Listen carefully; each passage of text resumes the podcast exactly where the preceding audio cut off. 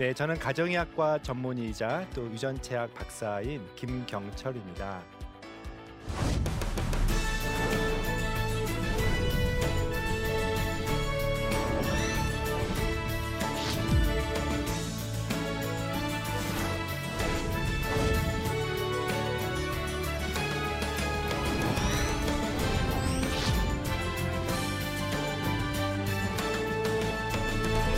지난 강의에 이어서 오늘도 유전자 이야기를 하려고 합니다. 근데 오늘은요 좀 더 깊게 들어가서 어, 유전자 이야기를 통해서 어, 유전자를 통해서 바라본 질서의 하나님 이야기를 좀 하려고 해요. 궁극적으로 우리가 어떻게 질병을 이겨나갈 것인가에 대한 부분들을 좀 할- 하려고 합니다. 어, 오늘 제가 이제 막 지어낸 얘기인데요. 창조, 타락, 구속, 완성이라고 하는 우리 어떤 구원사를 제가 유전자를 통해서 바라본 어, 개인적인 많은 경험들이 있고요. 또 특별히 많은 강의를 통해서 또 강의하면서 질문을 통하여서 생각하는 부분들이 오늘 좀 많이 나눠질 것 같아요. 어, 사실은요, 우리가 어, 누구나 우리가 고백하는 것은 하나님이 우리를 지으시고 만드셨잖아요. 근데 어, 우리가 하다못해 작은 부품도 뭔가 계획을 가지고 또 설계도에 근거해서 어, 이렇게 만들고 또 조립하잖아요. 사람이라고 하는 이 인간 또는 생명체 이 안에 많은 어떤 생물들이 과연 그렇게 어, 계획도 없이 설계도도 없이 만들어졌을까? 물론 창세기에는 굉장히 간단하게 그 부분들을 어, 정의하지만 사실은 하나님의 깊은 지혜와 경륜 속에는요 이런 생명 설계도라는 것이 있었을 것 같아요. 그래서 오늘은 대표적인 생명 설계도인 게놈에 대해서 먼저 말씀을 드리겠습니다.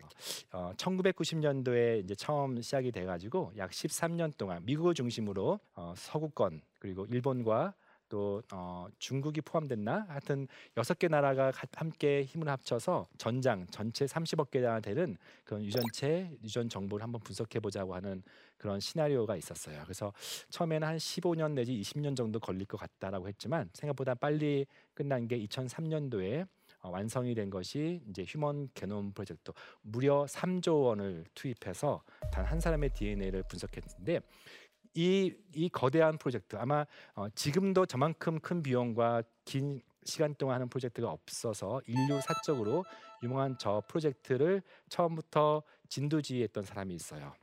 프랜시스 콜린이라는 사람이 이 전체 어, 프로젝트를 진두지휘했고 마칠 때까지 끝까지 책임졌던 분이에요.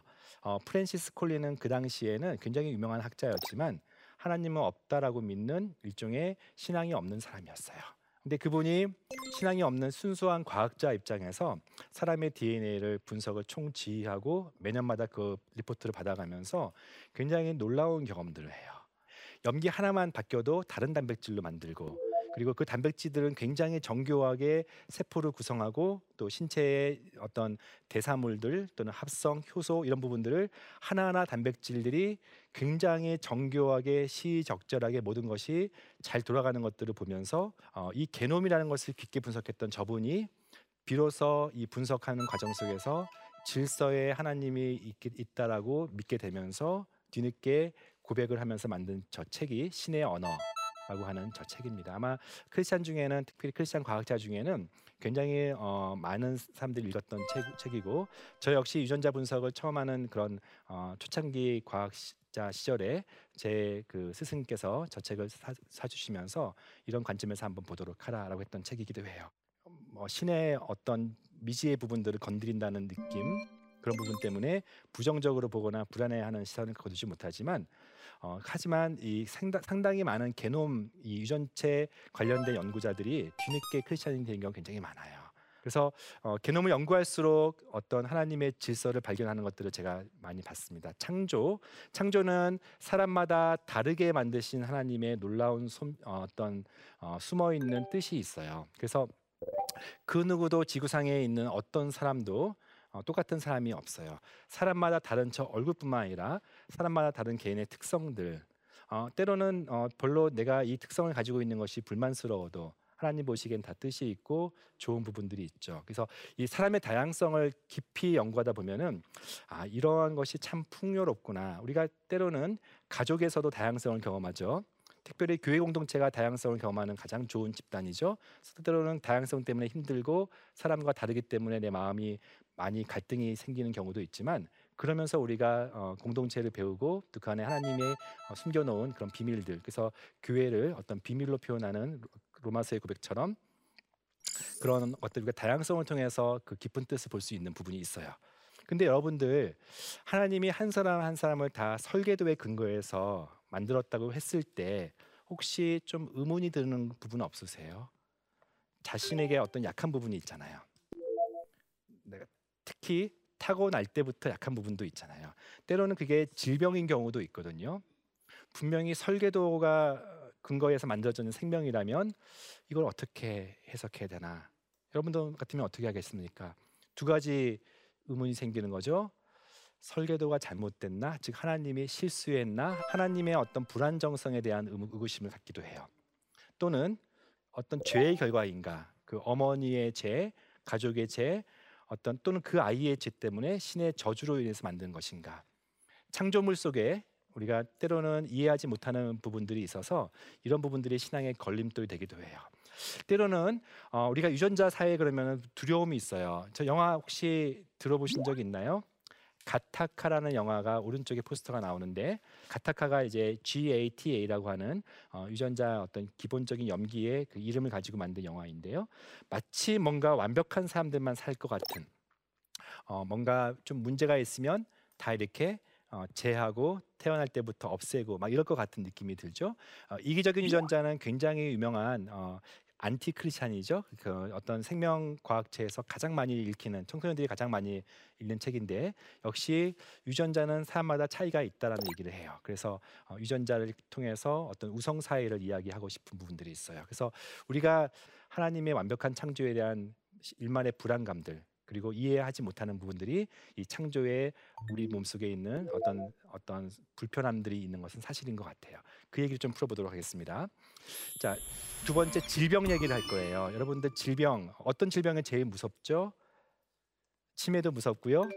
또 전통적으로 암이 제일 무서웠고요. 또 심근경색도 무서웠고 어, 질병은 때로는 어, 그냥 우연히 생기기도 해요. 또는 어, 환경적인 요인이 훨씬 큰 경우도 있어요. 바이러스 때문에 생기는 질병들은 환경적인 요인이 대표적인 거잖아요. 그래서 오늘은 질병의 유전과 환경을 좀 번갈아 가면서 얘기할 텐데 좀 어려운 얘기지만 암이 생기는 과정을 잠깐 좀 볼게요. 변이라는 표현을 썼는데요. 체세포 변이라고 해서 어, 특정 조직, 유방이나 폐 같은 조직에 다른 조직은 다 멀쩡한데 그 특정 조직의 유전자가 계속 돌연 변이가 생기면서 그걸 복구하지 못하는 것을 암이라고 불러요. 근데 또 의무심이 생기죠. 타고난 변이가 아니고 체세포 변이라고 했을 때 왜 왜 남들은 안 생기는데 왜 그 사람에는 그 조직에 하필이면은 DNA가 바뀔까? 어떤 사람한테는 바이러스 때문일 수도 있고요. 어떤 사람은 스트레스 때문일 수도 있고 어떤 사람은 음식 때문일 수도 있고 비만 때문일 수도 있고 술 때문일 수도 있고 담배 때문일 수도 있는 거예요. 그래서 유전자 질병 맞습니다. 어떤 면에서는 근본적으로 유전자가 바뀌어야 하지만 어, 암이 생기는 건데 그러나 암이라는 것은 유전자를 바뀌게 만드는 그 원인을 좀 봤을 때 아, 개인의 어떤 생활 습관과 어떤 환경적인 요인, 대표적으로 담배가 대표적인 거죠. 폐암 같은 경우도 물론 유전자가 있습니다. 물론 담배 핀다고 다 폐암 생기지 않고 담배 피지 않는 분들도 폐암에 생기는 유전적인 요인이라는 게 있어요. 그러나 환경적인 요인, 바이러스 대표적인 게 자궁경부암 같은 경우는 자궁경부암을 일으키는 바이러스 때문에 생기는 거고요. B형 간염 바이러스가 B형 간암을 일으키는 거고요. 이런 식으로 바이러스 때문이기도 하고요. 어, 비만 때문에 생기는 경우도 있어요. 좀 억울하신 분도 있겠지만 어, 비만 유전자라고 우리가 대표적인 비만 유전자가 FTO라는 유전자가 있어요. 이 FTO 유전자는요 인류를 생존시키기 위한 좋은 유전자였습니다. 네안데르탈신 우리가 인류가 이제 발전되는 시기에 농경 문화가 아직 정착되지 않은 시기에는요 수렵과 채집과 헌팅, 사냥을 통해서만 먹기 때문에 음식이 가끔 들어와요. 그러다 보면 어떤 일이 일어나죠? 음식이 가끔 들어오기 때문에 누가 잘 살아남을 수 있죠? 그 음식을 오랫동안 몸속에서 저장하고 버티는 사람, 즉 FT 유전자는 그 사람이 생존할 수 있도록 음식이 가끔 들어와도 특별히 지방이 가끔 들어와도 최대한 체내에서 어, 뱃살로 만들어 가지고 자기를 버티게 만드는 유전자여서 사실은 좋은 유전자였는데 어, 서구 사회가 발달되고 특별히 탈 것들이 이제 움직이지 않는 시대 어떤 어, 자동차가 발전되고 냉장고가 발전되면서 수시로 먹을 것이 있는 그 시대를 거치면서 사실은 좋은 유전자가 서구 사회에서는 반란을 일으켜 가지고 서구 사람들이 대부분이 비만이 되게 만드는 어떤 그 근거가 된 그래서 유전자가 범인이 아니고요. 어떻게 보면 그 사람의 생활 습관 중에 게으르거나 예전처럼 우리가 많이 몸을 움직여서 어, 살아가지 않고 편한 것을 의존하는 부분들이 질병을 일으키는 대표적인 요인이어서 말씀을 드렸어요.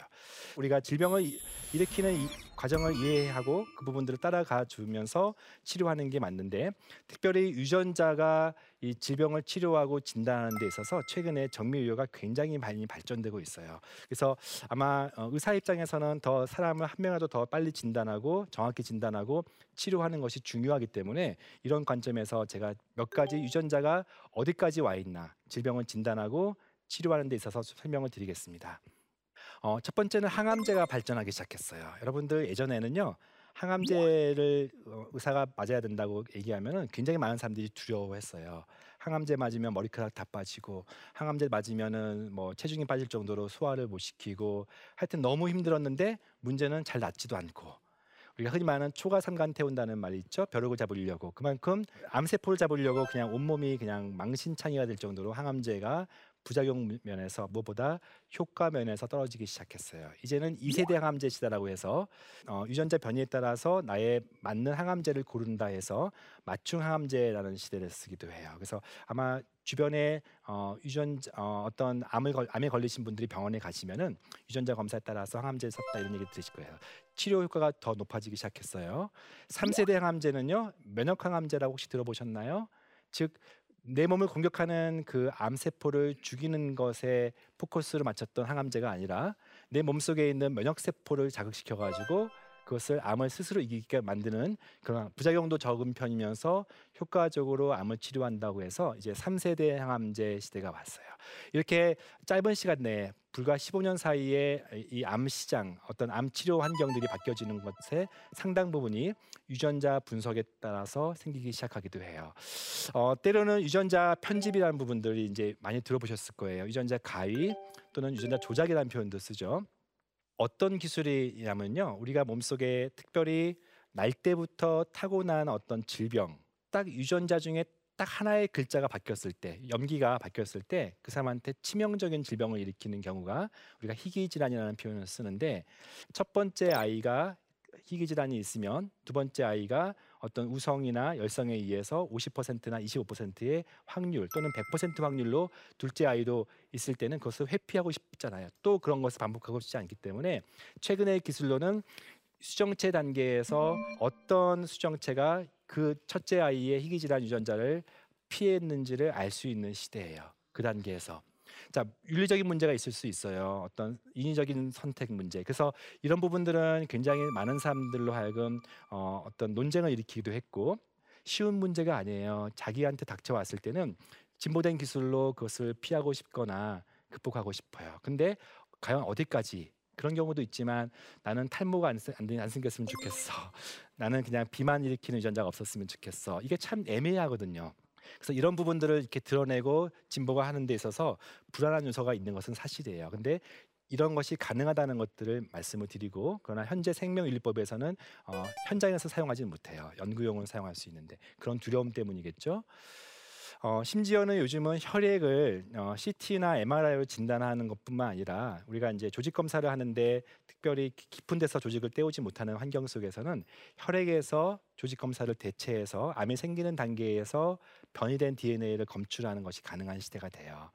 이렇게 많은 시대가 진보가 되면서 어, 미리 암을 진단하는 것이 쉽게 그리고 어, 암이 진단되셨고 치료되신 분이 재발하는 것에 대해서 두려움이 있을 때 혈액을 통해서 그것을 모니터하는 것들이 이제는 상용화되기 직전이에요. 또는 일부 상용화되기도 했어요. 이렇게 많은 시간에 DNA 분석들이 발전되면서 암을 진단하는 데 있어서 또 심지어 치료하는 데서까지도 굉장히 어, 암을 극복하고 또는 암뿐만 아니라 치매나 다른 어떤 만성 질환 불치병들을 극복하는 데 있어서 굉장히 활발하게 연구가 되고 있는 것들이 누구에게는 굉장히 굿뉴스예요. 특히 희귀 질환자들 가족 가운데 암이 많은 사람들 이런 어떤 운명으로 받아들였지만 그것을 극복할 수 있는 많은 것들이 제시가 되고 있는 게 또 지금 사회예요. 어떻게 보면은 많은 부분에서 질병을 극복하는 부분들에서 유전자 역할이 커질 수밖에 없어요.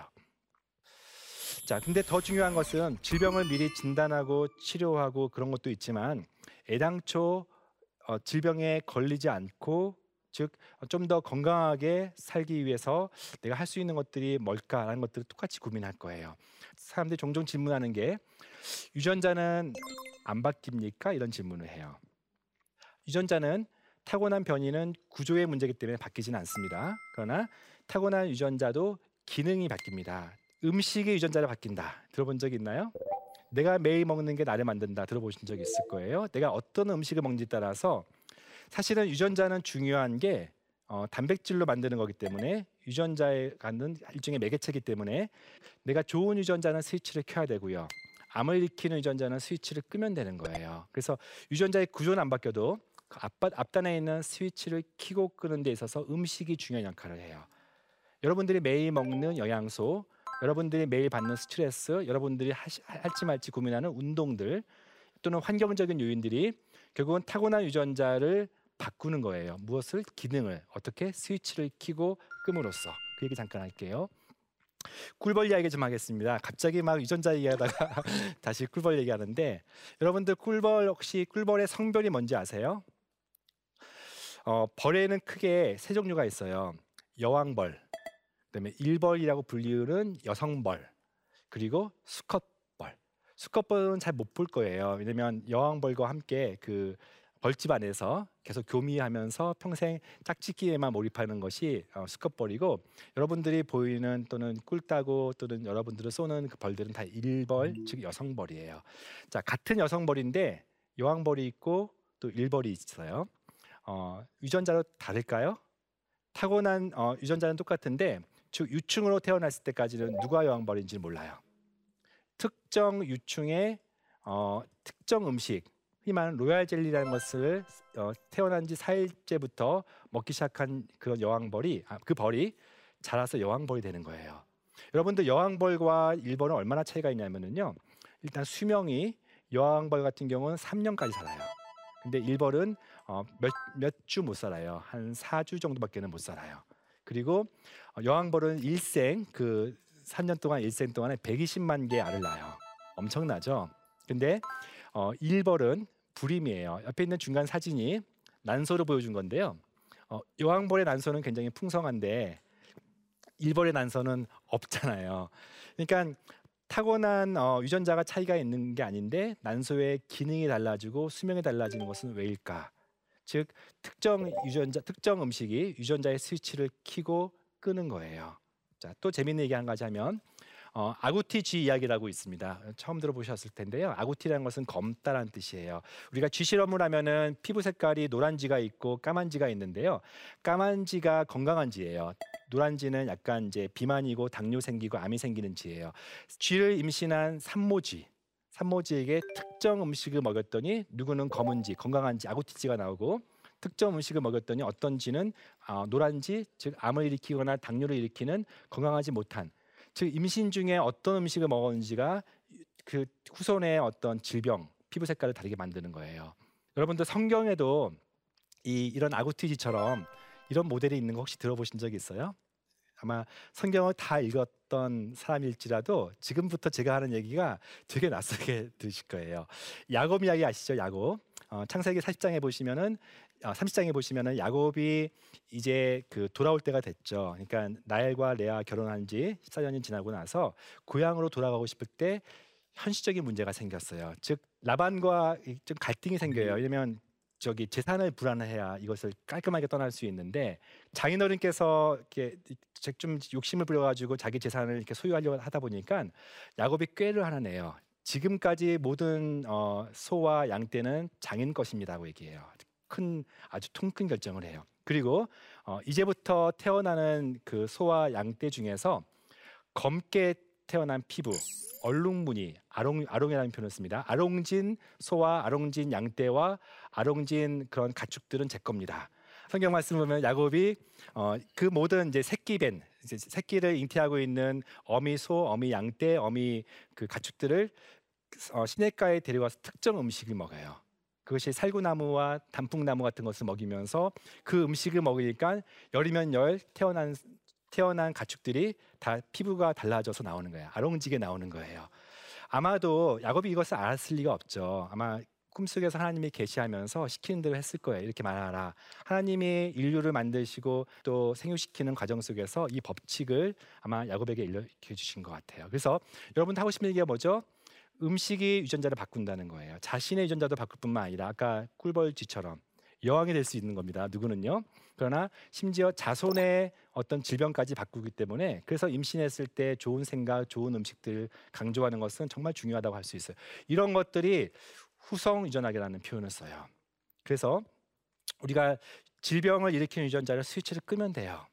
유전자가 운명이 아니고 그 운명을 극복하는 것이 여러분들의 삶의 스타일, 삶의 방식, 삶이 추구하는 삶이기 때문에 이것을 제가 강조하는 거예요. 자, 제가 이제 어, 질병을 얘기도 했고 또 앞서 어떤 질문들을 던지긴 했는데 저는 그래서 타고난 것도 만들어지는 것도 사실은 은혜 아니면 살 수 없는 게 인생이라고 보고 있고요. 근데 타고난 것도 은혜라는 것에 여러분들이 선뜻 아까도 제가 좀 전에도 질문했던 것처럼 설계도가 잘못된 것 같은데 이런 느낌 있잖아요. 자, 제가 대표적인 얘기 하나 좀 볼게요. 여러분들 제임스 왓슨이라는 사람 들어보신 적 있어요? 제임스 왓슨. DNA를 처음 발명해서 노벨상을 타신 분이에요. 굉장히 어, 독실한 크리스찬이라고 알려져 있어요. 이런 사람들이 분명히 있어요. DNA 가지고 어떤 얘기를 했냐면은 자기가 연구하다 보니까 흑인들의 유전자가 문제가 많다는 거예요. 흑인들은 폭력성도 강하고 또 흑인들의 유전자는 어, 뭔가 지능도 떨어지고 그래서 인종차별 발언을 굉장히 많이 해요. 근데 미국 사회에서 인종차별하면은 거의 문제가 많잖아요. 그래서 노벨상 출신 과학자가 퇴출되는 일이 벌어져요. 어, 종종 음, 보수적인 기독교인들 중에서도 타고난 사람들에 대해서 조금 이렇게 아 이런 사람들은 좀 세상에 안 나와서 하나님의 영광을 더럽히는 일이 아닌가 어, 믿는 사람으로서 즉 하나님이 실수했다고 믿지 않는 사람으로서 우리는 하나님의 뜻이 있다고 봐요. 근데 그 하나님의 뜻이 그 개인에게 너무 어떤 과도한 짐을 지게 만드는 것이 어, 우리가 현실적으로 갖고 있는 고민이잖아요. 또 저렇게 말씀하신 분도 있고 그러나 정말 우리가 하나님이 실수하신 것인가 아니면 하나님이 어, 잔인하신 분인가 과연 잔인한 분이 누굴까 돌이켜 보면은요 어, 어떤 특정 서구 사회에서는요 장애 아들이 굉장히 행복하고 또 그 소수를 위해서 다 같이 다수인 사회들이 양보를 하면서 소수를 굉장히 많이 배려하는 사회가 있어요. 즉 장애로 태어난 것이 하나님의 저주도 아니고 장애로 태어난 것이 그 사람의 잘못이 아니라 그 장애자 하나님의 실수라고 표현하면서 그 아픈 사람들을 어떻게 보면은 어, 마이너로 만들고 그 사람은 보듬지 못하고 그냥 그 사람들은 알아서 살게 만드는 이런 차가운 세상 어떤 경쟁만 있고 배려하지 못하는 이 대한민국임이 어쩌면 이 사회가 어떻게 보면 하나님의 어, 하나님의 의도와는 달리 이 사회가 타락한 것이 아닌가라는 생각이 들어요. 자 유전자 얘기로 시작해서 중간에 어려운 얘기도 했지만 하고 싶은 얘기는 이겁니다. 내 개인만 적용하면은요 타고난 유전자가 때로는 나쁠 수도 있고 좋을 수도 있어요. 그러나 말한 것처럼 나쁜 유전자에도 제가 얼마든지 좋은 생활 습관, 후성 유전학적인 관점에서 여러분들이 삶을 바꿀 수 있어요.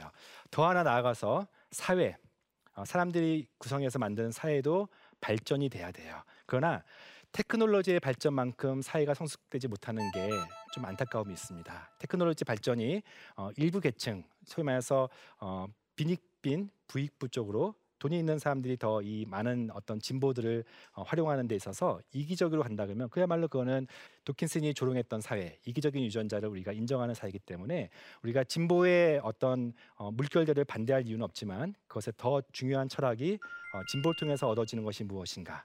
하나님의 원창조를 회복하는 데 있어서 저희가 함, 함께 같이 고민하는 그런 여러분 되시기 바랍니다. 혹시 질문 있으시면 제가 한 받도록 하겠습니다. 이 지금 현대 사회가 지금 과학이 불과 한 20년 30년 동안 굉장히 급속도로 발전하지 않았습니까? 그런데 저희들이 이제 크리스찬으로서 아니면 기독교인으로 봤을 때 유전자라고 하는 그게 이 인간 게놈이라고 하는 것까지 이게 맞는지 틀리는지 아주 궁금해서요. 네. 그거에 대해서 좀 말씀 좀 네, 크리스찬들이 어, 하나님의 설교대를 감히 훔쳐본다 뭐 이렇게 하시는 분들이 있을 거예요. 어, 사실은 유전자라고 하는 것이 밝혀지기 전에도 우리가 가족력을 통해서 어느 정도는 유추했고 또 그거 외에도 질병을 일으키는 많은 요인들이 있어요. 뭐 비만이라든지 흡연이라든지 콜레스테롤 같은 수치 같은 것들 좀 더 유전자 정보는 정교해지는 거예요. 어, 즉 하나님의 설계도를 우리가 훔쳐보는 수준이 아니라 그걸 통해서 내가 어떻게 타, 타고났는지를 보면서 사실은 하나님이 질병을 우리를 일으키려고 하신 것은 아니기 때문에 어, 부족한 것들을 좀 미리 알고 대처하자는 의미에서 하나님의 원래 창조의 원창조를 저는 어, 좀 어떤 면에서는 좀 추구한다라고 보시면 되겠습니다. 크리스찬이 어, 유전자 분석에 또는 어떤 발전에 이렇게 두려워할 필요는 없는 것 같아요. 네, 질문 없으시면 이제 오늘 유전자 강의 또 유전자를 통해서 바라본 하나, 질서의 하나님에 대해서 어, 마무리하도록 하겠습니다. 감사합니다.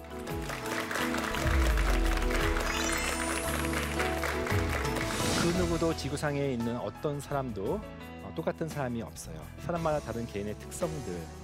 별로 내가 이 특성을 가지고 있는 것이 불만스러워도 하나님 보시기엔 다 뜻이 있고 좋은 부분들이 있죠. 때로는 유전자 편집이라는 부분들이 이제 많이 들어보셨을 거예요. 유전자 가위 또는 유전자 조작이라는 표현도 쓰죠.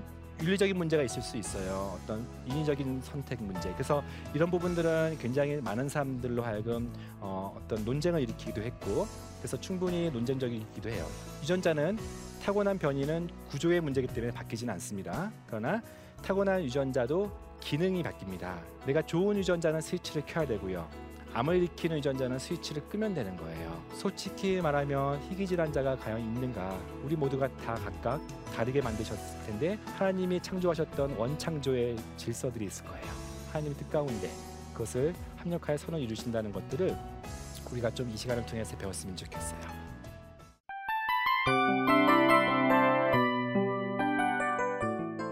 이 프로그램은 청취자 여러분의 소중한 후원으로 제작됩니다.